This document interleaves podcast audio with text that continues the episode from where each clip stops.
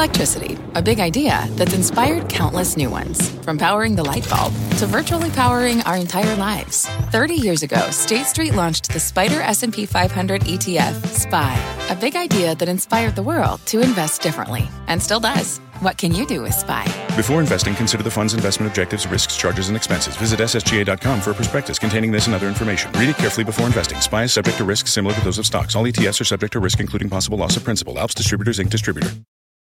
Welcome to Closing Bell. I'm Scott Wapner, live from Post 9 here at the New York Stock Exchange. This make or break hour begins with these edgy markets. All that's riding on these next two days as inflation numbers, earnings reports, they're looming large. We're going to ask our experts what all of it means over this final stretch. In the meantime, your scorecard with 60 minutes to go and regulation looks like this, picking up a little bit too. Once again, mega caps, they're leading the way. Nvidia doing much of the leading. What a remarkable run for that stock as it approaches another new high. Meta, a nice winner today. Even Apple reversing midday. It's now higher, was in the red for much of the session. Take a look. There it is. Tesla was red for all day as well. Now it's green too. Elsewhere, energy, the biggest loser. Financials, they're in the red ahead of earnings on Friday, and interest rates are modestly higher ahead of tomorrow morning's critical CPI report. All of it taking us to our talk of the tape. The not so fast NASDAQ. In other words, don't count it out just yet because it's outperforming once again. Does it mean that space is still the place to be? Let's ask Josh Brown, Ritholtz Wealth Management co founder and CEO, with me at Post 9. Welcome back. That's where the money's going again, and NASDAQ's hunting down 15K again, last there just before New Year's. Yeah, it's look, it's really these are the types of markets that are bear killers. Even yesterday, we gapped down at the open. Everyone said, "Okay, finally, we're going to get that washout day that's been overdue since the start of the year." Nope, not really. And you end up finishing, I think HOD is, is where we close. Today, same thing. We build an intensity off of nothing. It's so frustrating. If you're on the sidelines waiting for your moment, your moment just doesn't come. Of course, that's probably not sustainable forever, but while it's happening, you're watching this market trend and you just cannot think straight. So here's what we did. Sean and I, my research associate, took a look at the internals on the NASDAQ because what we're trying to figure out is at what point does this get so unsustainable that the reversal is here? And honestly, there's just nothing there right now. 83% of the NASDAQ 100 components are above their 200 day. Everything looks good in all of those individual names. That's well above the normal reading of 60%, um, which which we've seen since let's say November. So it's almost like a rally within a rally. Mm. Then you look at 52-week highs in the in the Nasdaq. 11% of stocks are making 52-week highs, meaning not overheated. If that number were 40, 50%, I would say okay, stove's a little bit too hot. That reading hit 30% in December, dropped to 2% last week, Back up here at 11, I think we're still kind of lukewarm. Now you want to look at RSIs.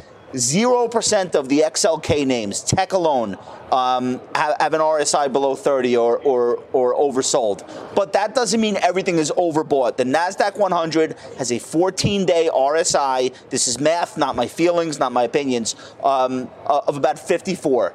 That is right on average. We're not at 70, we're not at 80. So we're not overheating. This can continue. I know if you're waiting for your opportunity, it's driving you crazy. I understand that emotion. I just don't have any good news for you that's telling me all of a sudden we're going to see this this reversal happen. What kind of statement do you think the Nasdaq's making and these stocks, these mega caps are making at a time where you had people starting to line up to say, ah, valuation's too rich, time to pivot, time to rotate into these other areas. And over the last few days, as I said at the very open, the Nasdaq suggesting not so fast. So, so it, I'm I'm conflicted there because if like just look at the Dow 30, is Nike a technology name? No. Is Walmart a technology? All these stocks are green and you can find green almost everywhere. Energy is a little bit impaired right now. Russell's, uh, uh, yeah, Russell's taken a bit of a breather recently. Just yeah? okay. Here's the tell. In uh, two days, you're going to get J.P. Morgan, BlackRock, Citigroup, Bank of America. I don't know why they're all in one day. Um, maybe it's maybe it's good for TV ratings, but it's tough for investors to sort out what's going on. Those numbers are coming out on the heels of CPI, which is Thursday, PPI, which is Friday. It's going to be a lot of action in bonds, and there's going to be a lot of action in bank equities. For me, that's the tell. If you get follow through in names like Citi on the heels of those new inflation numbers, I think that that's going to lead to a broadening of what we've seen this week into next week, that becomes really important. Last thing, this is really important actually. We got a hotter than expected jobs number on Friday, and I said to myself, well, this is the thing. This is the thing that could knock us back. There was some action in, in, in rates, but honestly, if you look at the March rate hike expectation, uh, uh, rate cut expectations, they dropped from 80 something percent to 60 something percent. It was not that big of a drop off, and the stock market rebounded within an hour. What does that tell you? So I, I really think the setup here remains bullish. I want to come on and have something provocative to say that all of a sudden we're going to reverse it's just not in the data that I look at. Well, yet. I mean, you've said if you want to be provocative, you know, Rich Clarida, former Fed vice chair, w- was on. Nobody er, knows what it today. means, but yeah, it's but, provocative. But you've said that you know, Fed, like what they do at this point, it doesn't really matter, right? Inflation's come down. You've got the trend going that way. Clarida today throwing cold water on the idea that you're going to get six cuts. And by the way, he said you don't even want them because that doesn't mean that things are necessarily good, right? If I, have to cut six times, that means things are bad. I totally agree with that. You see, I'm over 18 years old. So I, I know that there are market environments where stocks go up and rates don't go down. I know that this is a thing that exists because I've lived through it. In the 1990s, they were raising rates during a bull market, and guess what? Nothing fell out of the sky. It was okay. So I don't need six cuts this year. It would be nice if we could bring down overnight borrowing rates, at least to be in line with inflation.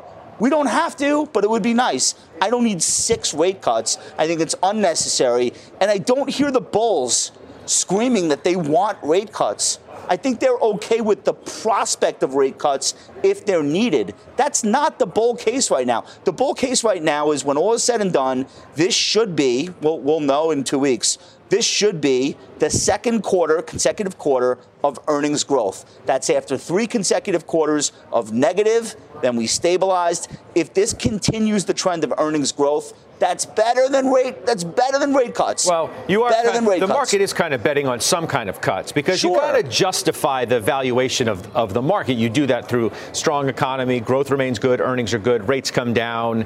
You justify a 20 multiple on the S&P. I'll take the earnings, but I'll take the I'll take the earnings growth versus the rate cut any day of the week, and so will most investors. What about these other areas of, of the market that I said, the Russell, for example? You know, it has this big burst, it's up 5% in a month, and that's when everybody's like, okay, this is the trade that's now going to work. Mega cap's going to take a back seat, market broadens, Russell, and all of that works. And then lately, let's say over a week, it's been NASDAQ roaring back and the Russell sort of pulling back. Yeah, but it's okay. The Russell is digesting a monster move from Thanksgiving into the end of the year. It, it, obviously shouldn't be as vertical as it was. I think the Russell from November 9th into the end of the year did 18%. Somebody could fact check me on that. That is an absurd seven week rally. It should digest. There should be some consolidation. That doesn't mean it's over. That doesn't mean we've seen the top. And by the way, there's a parallel story going on almost none of our viewers are aware of it because we don't talk about it enough.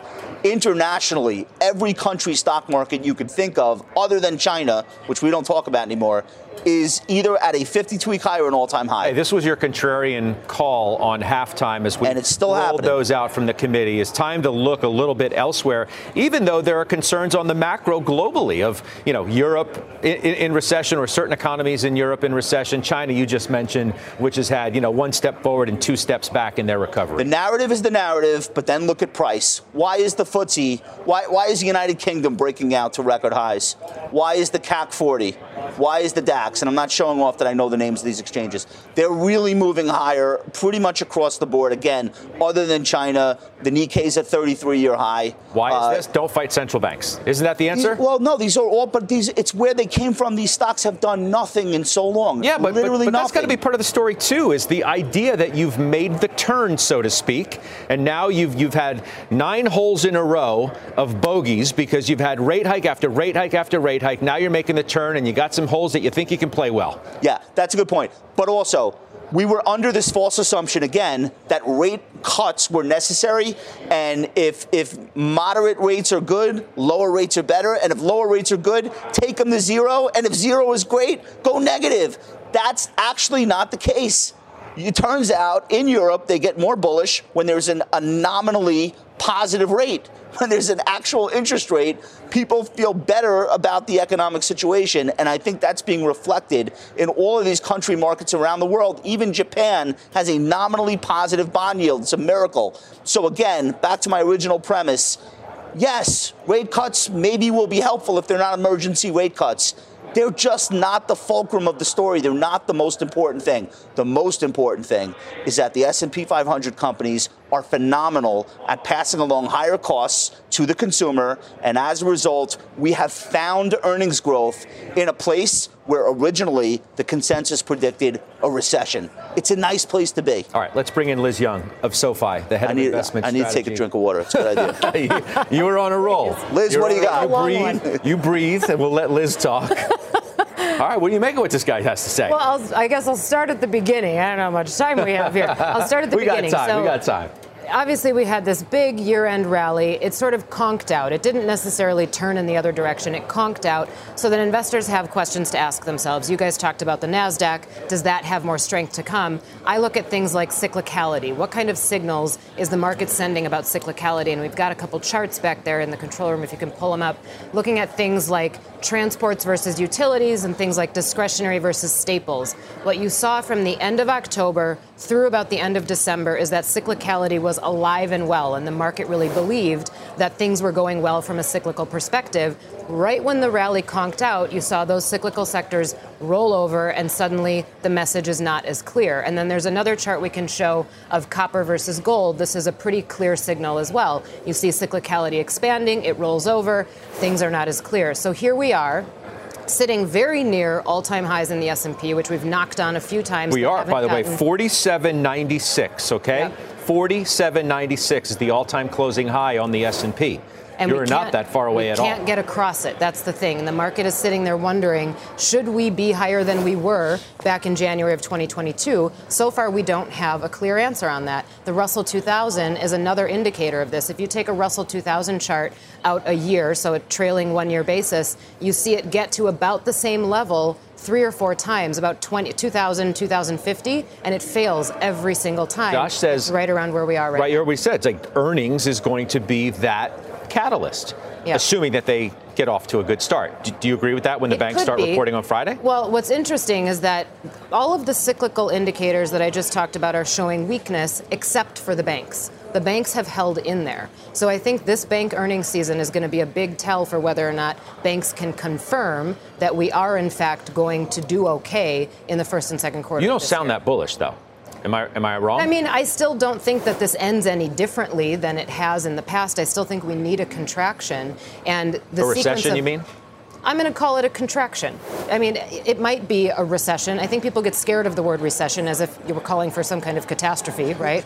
Recessions are healthy. I'll call it a contraction, a pullback, a cooling. I still think that that has to happen. And the sequence of events so far is intact in the sense that the market falls first, then you have an earnings recession, then you have an economic cooling. We haven't seen the economic cooling yet that I think is still to come this year. The big question is how far down does it go? Does it surprise the market and go down further than right now what is priced in? This is this is maybe the great wait that that never happens. I mean, I'm in the opposite. I mean, I, I hate to disagree so much with Liz. Uh, so now I'm actually getting nervous. I'm in the absolute other side. I think the danger is we overheat and the Fed has to reintroduce tightening. That's like, I honestly think that that's where we're headed. So it doesn't mean that we don't end up in the same place that you're saying. Yep. It's just maybe for a different reason. For example, a lot of the people who have been bearish, they would have thought by now the banks would be reporting these big losses and they'd be building their loan loss reserves. We're going to find out in two days if that's this quarter, and I don't think it is. No. Nobody has made any noises about it. Um, you know, leading up to these reports, it's not going to come out of nowhere. So if Citi and Wells Fargo and Bank of America are not coming out and saying delinquency rates are going up on credit cards, on mortgage, if they don't do that this quarter, what's like the negative catalyst that tells you something has materially changed? I don't know what that is. Yeah, I don't think there is either. And I think maybe we're actually saying the same thing. I don't think we're going to get as many cuts this year as the market thinks we're going Okay, to. Because so why, I agree on that. Why would they have to? Why would right? they have Does it- to? does it Why- even what's matter? Convince them. Does it matter? I think it matters because it's priced in. So if well, it, six cuts cannot. I mean, I don't. What's I not- don't necessarily Judge, think that what's not six priced or seven in- cuts are priced what's in not here, priced even in the is- markets expect like expecting it in, in deep quotes. What's not priced in is what I'm worried about, which is the data starts heating up. You get a CPI report on Thursday that is a little bit hotter than expected. Again, last week, slightly hotter on wage on wage growth, slightly t- tiny. You almost can't see it, nano.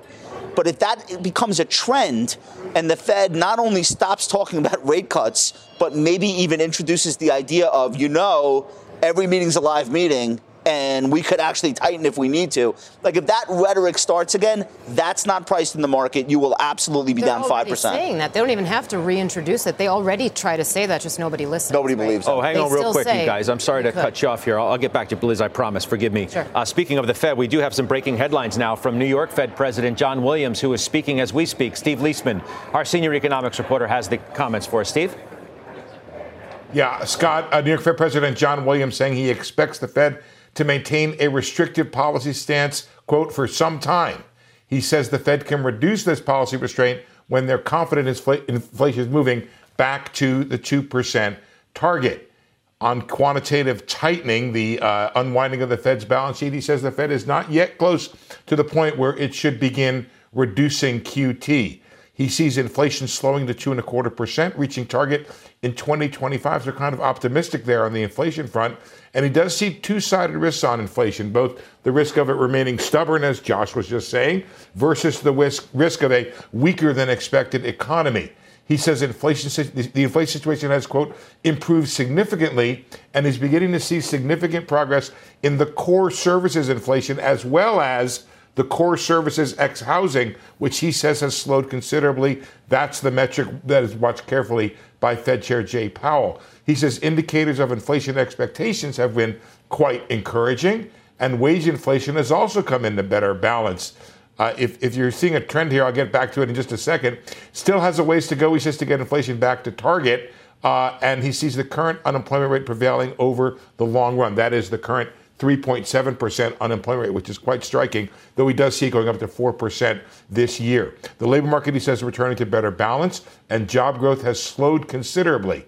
He expects growth of just one and a quarter percent this year, and the unemployment rate, unemployment rate to rise to four percent. So, Scott, I'll leave it there. But what's remarkable to me about these remarks is he's saying all the things that he's looking at are going in their direction in terms of inflation, the job market, the mm-hmm. economy slowing, but he's not giving you anything in terms of the Fed's outlook for cutting rates this year. He even sees re- reaching target by 2025, just two and a quarter percent inflation this year, but doesn't really say anything about reducing rates. He, he talks about the need to, he used the word, I believe you said, confirm that inflation is moving down to target. So, what does that mean in, in you know, Fed speaker speak? Uh, how many more CPI reports, for example, do these folks need to see until they can be confident that it is confirmed that inflation is moving towards target?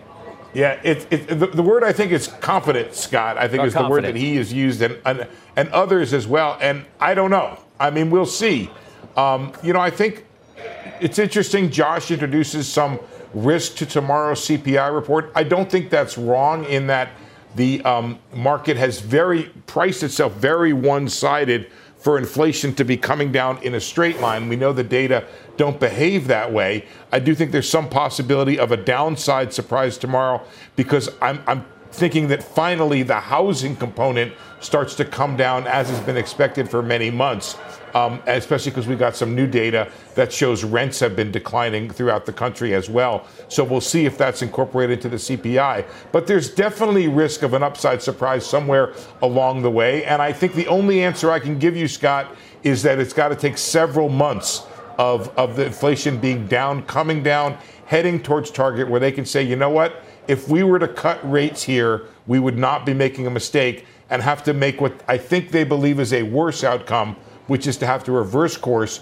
and hike again. All right. Well, we've got a few uh, CPIs before March, right? I mean, we're going to get the, the reads that maybe tell the story that moves the needle to the point where, you know, it plays the record that people want to hear. Steve, thank you very much. That's Steve Liesman, our senior sure. economics reporter, joining us with that breaking news on John Williams, New York Fed president. Liz Young, I, I, forgive me for cutting you off earlier. All good. What do you What do you want to uh, react to that? Do you want to finish what you're talking about? We, before? I mean, we were talking about the Fed, so let's just stay there. I don't think that we're going to get all the cuts that people have expected for this year and a lot of that is the reason why there hasn't been weak economic data yet. So I think the risk here is more so that we're going to declare premature victory. Maybe investors are going to declare premature victory and say, okay, we have secured a soft landing, we have beaten inflation. The Fed isn't quite on board yet, but we believe that they will get there because the market will force them into it, right?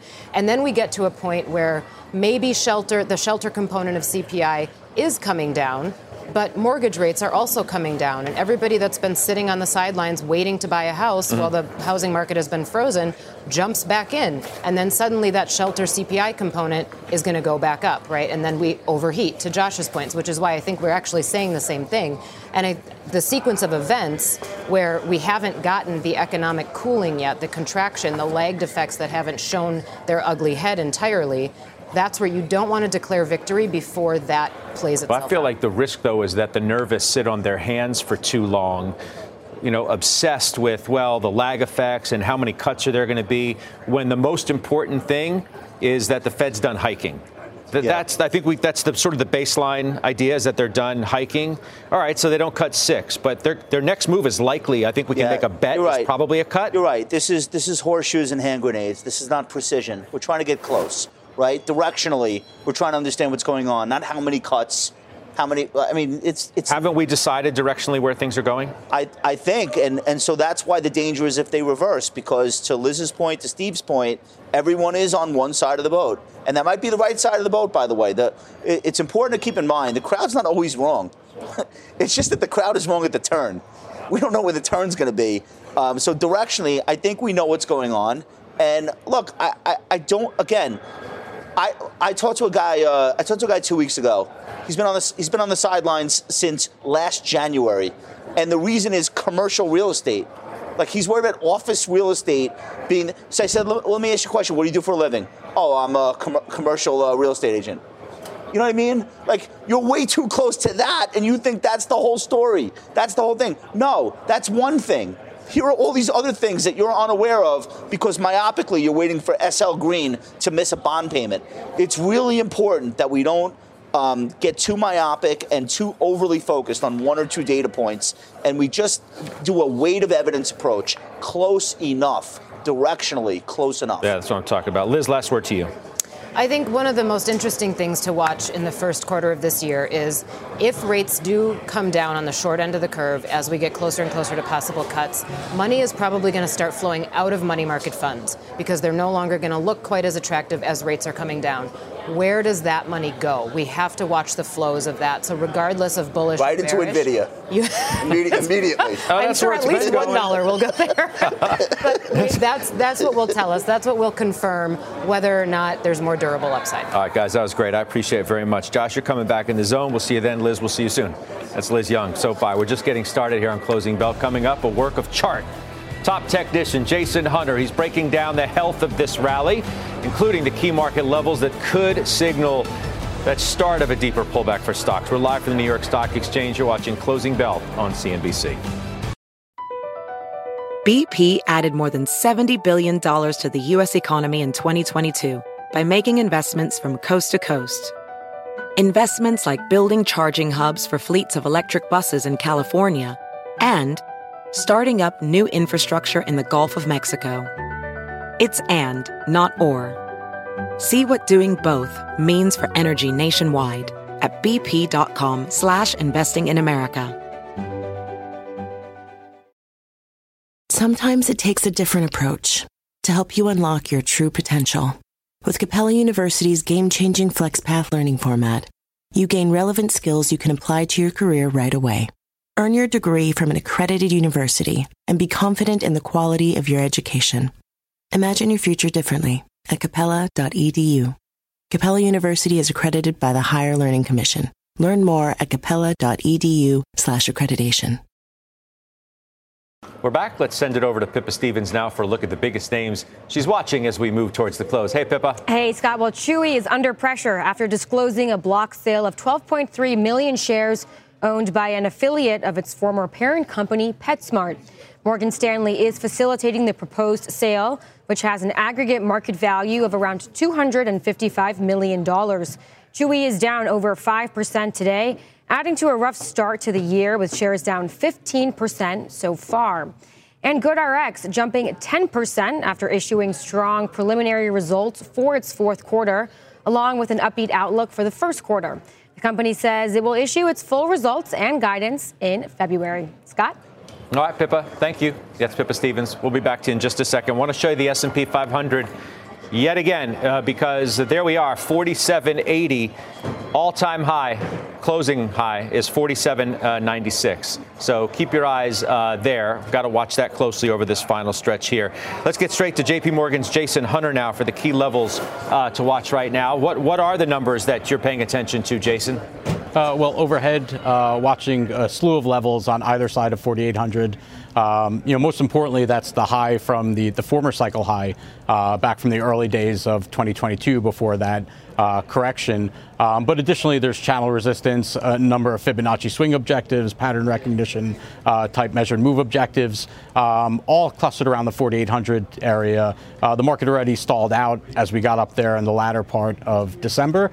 Uh, we suspect that's going to continue to be a sticking point for the S&P over the near term. What do you make of the way that the market has started this year?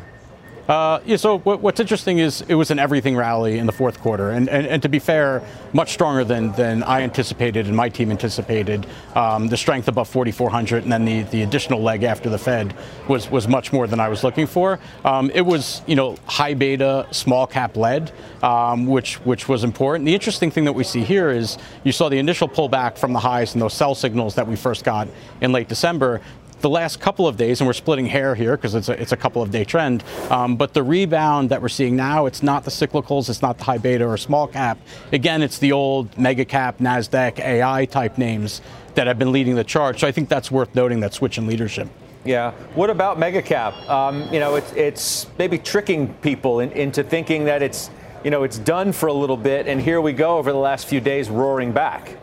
Yeah, I think. I mean, if you look at the Nasdaq 100, um, you know, or the S&P 500, that that encapsulate a lot of that that type of price action. Um, like I said, you've already decelerated in those key resistance zones. Uh, my guess is if the market were to even pop out a new high here after CPI, or for you know for whatever reason, um, that would likely stall in that area. Sentiment got got you know fairly stretched into the latter part of the year, even if one's going to make the case that this is going to be a continued bull run uh, through 2024, which certainly that's not what our team is suggesting. But even if one makes that case, the setup that you have right now, even in bull markets, you tend to see a period of consolidation. Yeah, we'll see. Uh, it's interesting as we uh, try and get to a new closing high on the S&P. Jason, thank you. We'll see you soon. Jason Hunter, JP Morgan. Up next, coming in for a landing, American Century's Rich Weiss is back. He makes the case for caution Stocks are hovering near 52 week highs. Plus, the two areas of the market he says are still a buy right now. Closing bell we'll be right back. BP added more than $70 billion to the U.S. economy in 2022 by making investments from coast to coast. Investments like building charging hubs for fleets of electric buses in California and starting up new infrastructure in the Gulf of Mexico. It's and, not or.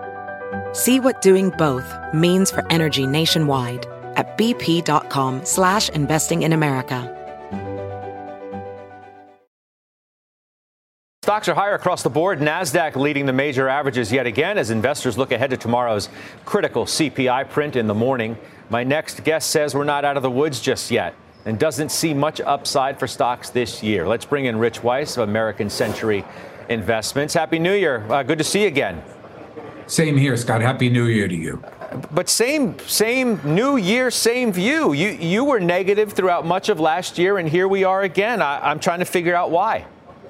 Well, to be fair, we were negative throughout much of the last two years. So net net, uh, it's not as bad as it might look. But you're right. We we did not see as many strategists didn't see last year coming. Right, the recession that wasn't and, that held us into a more conservative position and didn't reap the benefits of especially that fourth quarter run up in stocks. But um, you know, we're not out of the woods yet the way we see it, and you certainly don't need uh, me to to read off that laundry list of uh, economic and geopolitical, uh, you know, issues that we're still facing. But uh, I guess we'd argue that whether or not there's a, a soft landing or a hard landing slash recession, which is the current debate, that we see that as academic.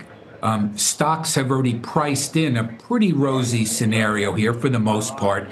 And so we don't necessarily see where the fuel is going to come from for much higher stock prices, uh, uh, relative certainly to, to fixed income securities. Maybe just the Fed being done hiking is enough. I mean, haven't we kind of learned our lesson over the last, you know, I don't know, uh, 14, 15 years over what happens when the Fed is either engaged or not? Uh, fair enough. But uh, to be fair, uh, look back a little longer period. I've been in the business a little longer than 15 years. And if you go back, let's say to 1960, uh, you know, and you look at uh, all of the, the Fed hike sessions, um, eight of them landed us in recession. Eight out of 12, that is. Uh, uh, one third of them were four times, we hit a soft landing. And the eight times that we did hit a recession looked very much like this recent scenario where rates rose fast and furiously. So uh, the probabilities from a longer history indicate uh, something different than what you might take away from the last, uh, you know, market cycle. Let me ask you the question then this way: What what makes you more positive slash bullish on the market? Uh, on the bond market or the fixed no, or the, the, uh, the stock market? Yeah, stock market. Uh, yeah. Hey, if if if if we can envision this Goldilocks immaculate disinflation scenario, which you know we don't buy into wholly because it's still a fairy tale, but uh, if we can see consistent earnings, if we could see the labor market hang strong and inflation all come down to 2%, that's the Goldilocks scenario, then I guess stocks uh, may have a little more room to run. But even with that, if rates are coming down, let's say, uh, you know, anywhere near what the futures market is calling for, which is what, six cuts, one and a half, 2%, give or take. If that were to happen, take your average duration bond portfolio. If you do the math there, uh, let's just for for round numbers, let's say rates came down two percent with a duration of five six percent. You got a twelve percent, 10, 12 percent capital appreciation on fixed income securities. Diversified bond portfolio plus the coupon, you're talking about 15, 17% in fixed income, uh, a much safer play than the equity market. So I, that's why we're leaning that way at the margin. But doesn't do you not believe the data? I'm, i mean, I, this serious question. I mean, it it because the last reports that have come out would suggest we actually are in what you say is a fantasy, that being Goldilocks, that growth is going to hang in there. And inflation has already come down at a much faster clip than the Fed itself had expected. I'm, I'm, you know, many strategists, maybe yourself included, would would be in that that boat as well. So this Goldilocks scenario seems to be why stocks rallied from the end of October to the end of the year and are still, as I suggested at the top of our program today, not all that far away from a new closing high on the S&P. Right, but yes, agreed. Uh, two two caveats to that. One, let's inflation has come down uh, pretty fast. But what, what are we going to see it tomorrow? The CPI, and then the next day PPI. If CPI comes in at a let's say the the consensus expectation of roughly 0.3 percent for December, that's still at an annualized 3.7 percent rate. Okay, not quite double. Uh, but nearly double what the Fed is shooting for. Right, so but it's not nine, right? But it's not nine. I mean, that, that's that's the key, right? At some point, you have to believe in the trend. Yeah, right. But we're not there yet, and and so that may allow the Fed to to to stop hiking rates. But I don't know that it it gives them the leeway to start dropping them precipitously. We'll see. But still, it's hard to argue we're not at two if the Fed is holding fast at two. The the other thing I'd throw out is um, it's hard to believe. Uh, uh granted, the current data still shows job growth primarily in the government sector and leisure and hospitality. But leisure and hospitality, for the most part, is still playing catch up with COVID. And, and so it's hard for us to believe that the labor market is going to remain resilient through all of this. Um, I just go. What, just, what's your reaction? Oh, forgive me, forgive me. Finish your thought, Rich, please. No, labor markets, jobs, Scott, generally the last shoe to drop, right, uh, in an economic cycle. And so I, I doubt that this this cycle is different or so abnormal that we won't see some glitch in jobs uh, in the next few months. When you get, you know, the, the New York Fed's Williams uh, on the tape not, not that long ago, I, I, I'm not sure if you saw our conversation with Steve Liesman as that was breaking. When, when he suggests that on inflation, quote, we're clearly moving in the right direction, that, quote, we're beginning to see significant progress that core services housing, ex housing, has, quote, slowed considerably. What's your reaction when somebody of that caliber uh, suggests those things? Doesn't that play into the story we're talking about? Yes, the, the trend is certainly positive. You know, my middle daughter is taking ice skating lessons. She's getting better. That doesn't mean she's ready to, to join the Olympics quite yet. We, we haven't hit the 2% mark, not even close to it quite yet. So, agreed, we're headed in the right direction, but we're not there yet. And there are any number of things out there which could take us off course, uh, you know, be it geopolitical or economic. So, we're not saying to sell out of your stock positions. It's just at the margin for the near term we prefer to overweight fixed income relative to equities at the margin. You. It's a safer, more consistent risk adjusted play. I appreciate the discussion, uh, if not the debate. Uh, Rich, thank you. We'll see you soon. That's Rich Weiss, American Century, joining us. Up next, we are tracking the biggest movers as we head into the close. Let's go back to Pippa Stevens for that. Hey, Pippa. Hey, Scott. Two medical stocks moving in different directions. We've got all the details coming up next. We're 15 out from the bell. Let's get back to Pippa Stevens now. Pippa? Hey, Scott. Gilead Sciences is under pressure after a California state appeals court ruled that the drug maker can face negligence claims over delays in the development of new HIV medicines. Those shares down around one and three quarters of a percent. And Intuitive Surgical is at its highest level in over two years after the robotic surgery manufacturer issued strong preliminary results for its fourth quarter. The company saw procedures using its devices rise more than 20% year over year during the period and expects an increase of 13 to 16% in 2024. Those shares up about 10.2%. Scott? All right, good stuff, Pippa. Thank you, Pippa Stevens. Coming up, CrowdStrike climbing to its highest level in more than two years, while Wall Street is turning even more bullish today. When closing bell comes right back. All right, we're now in the closing bell market zone. CNBC senior markets commentator Mike Santoli here to break down the crucial moments of the trading day. Josh Brown is back to share how he is playing CrowdStrike and Toast. Both are on the move today thanks to upgrades. Diana Olick chatting housing stocks as DR Horton and Pulte make record highs. All right, Mike, gets real starting tomorrow morning. It does. CPI. And we're going into it. You know, the market continues to sort of color within the lines. Uh, two weeks since the last uh, all-time or the last approach of the all-time high, haven't really given a lot back on the index level. I've been looking for stress points, looking for things about the market behavior that says, okay, this is a little bit of a of a macro warning, or it's a sign of urgent uh, de-risking or selling. You're not really seeing it. I mean, small caps have absolutely rolled over against the Nasdaq 100. It, it looks like maybe that, that burst of catch-up activity, uh, you know, has more to prove. That being said, uh, it's really tough to, to argue with how we're doing. We probably exited 2023 at like a 5% nominal GDP pace. Atlanta Fed's 2.2, inflation 3-ish.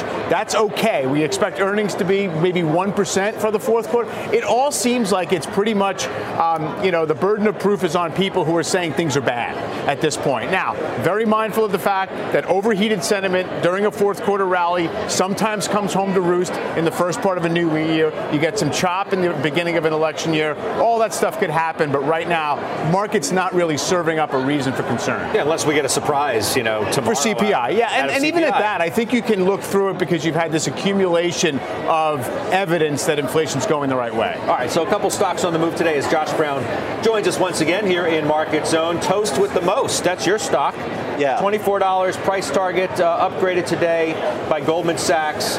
35% upside for a stock you love. So Goldman points out in their note how negative the sentiment is on this company. And uh, forgive me, I really love that setup. And it, I'm not saying it's going to do what Uber did. It reminds me of Uber.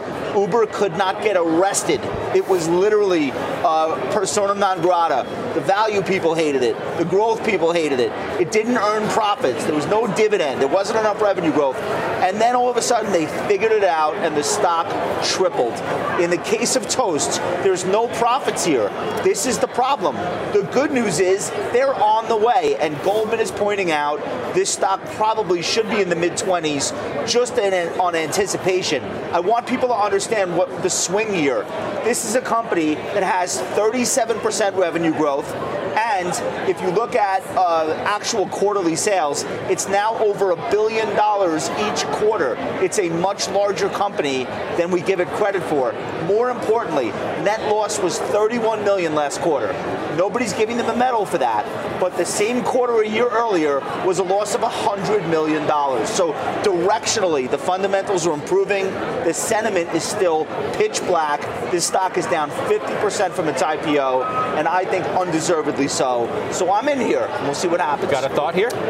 I mean, just that it's the kind of thing that's there's a sort of a recovery and rediscovery operation that's underway for a lot of these stocks that were, you know, total addressable market magic in 2021, right. and now it's let's see what they can prove from a lower valuation level. Uh, I think it's a tough area, mostly because it always seems like there's a new and better mousetrap coming around, but you know they're trying to prove it. All right, the other one we want to hit you on, Josh Crowd, uh, CrowdStrike, because it, it, these stocks, whether it's Palo Alto, Crowd, they continue to get a lot of love. Morgan Stanley today, positive there. RBC calls it a top pick.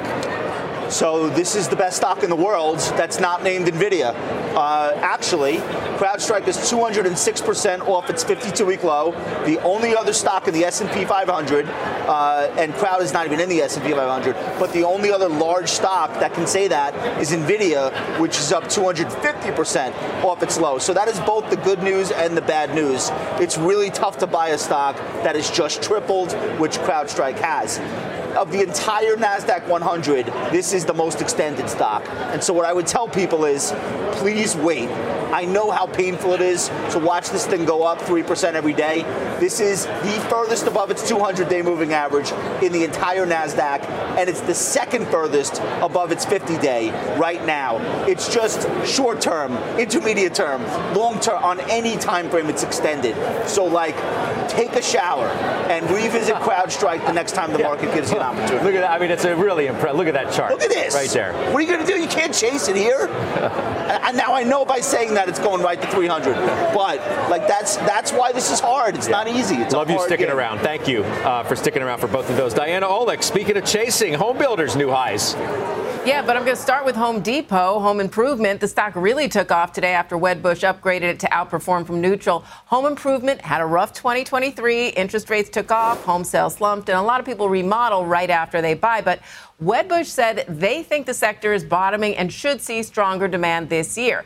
Now, Lennar is also having a strong day after it increased its annual dividend to $2 a share from $1.50.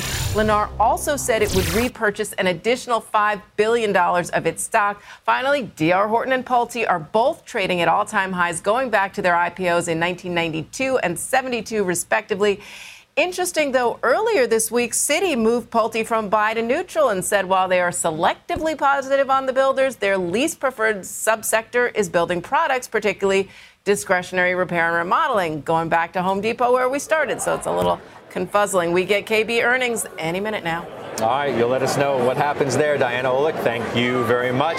I mean, these stocks yeah. have been amazing in the face of, well, housing's doing nothing. Yeah. Mortgage rates are elevated, and these well, stocks have been ripping. Horton, Pulte, and NVR all at highs today.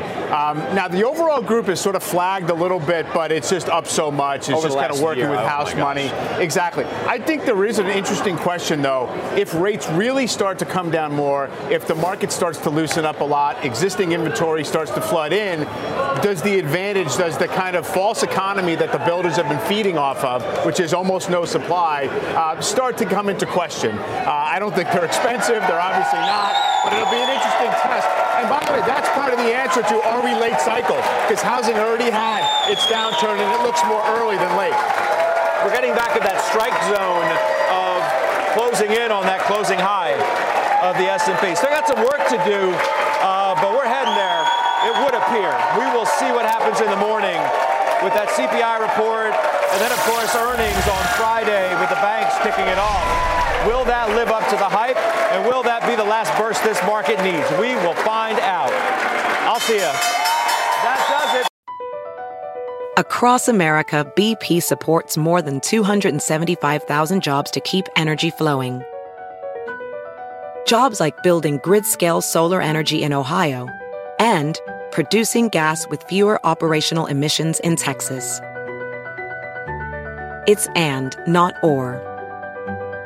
See what doing both means for energy nationwide at bp.com slash investing in America.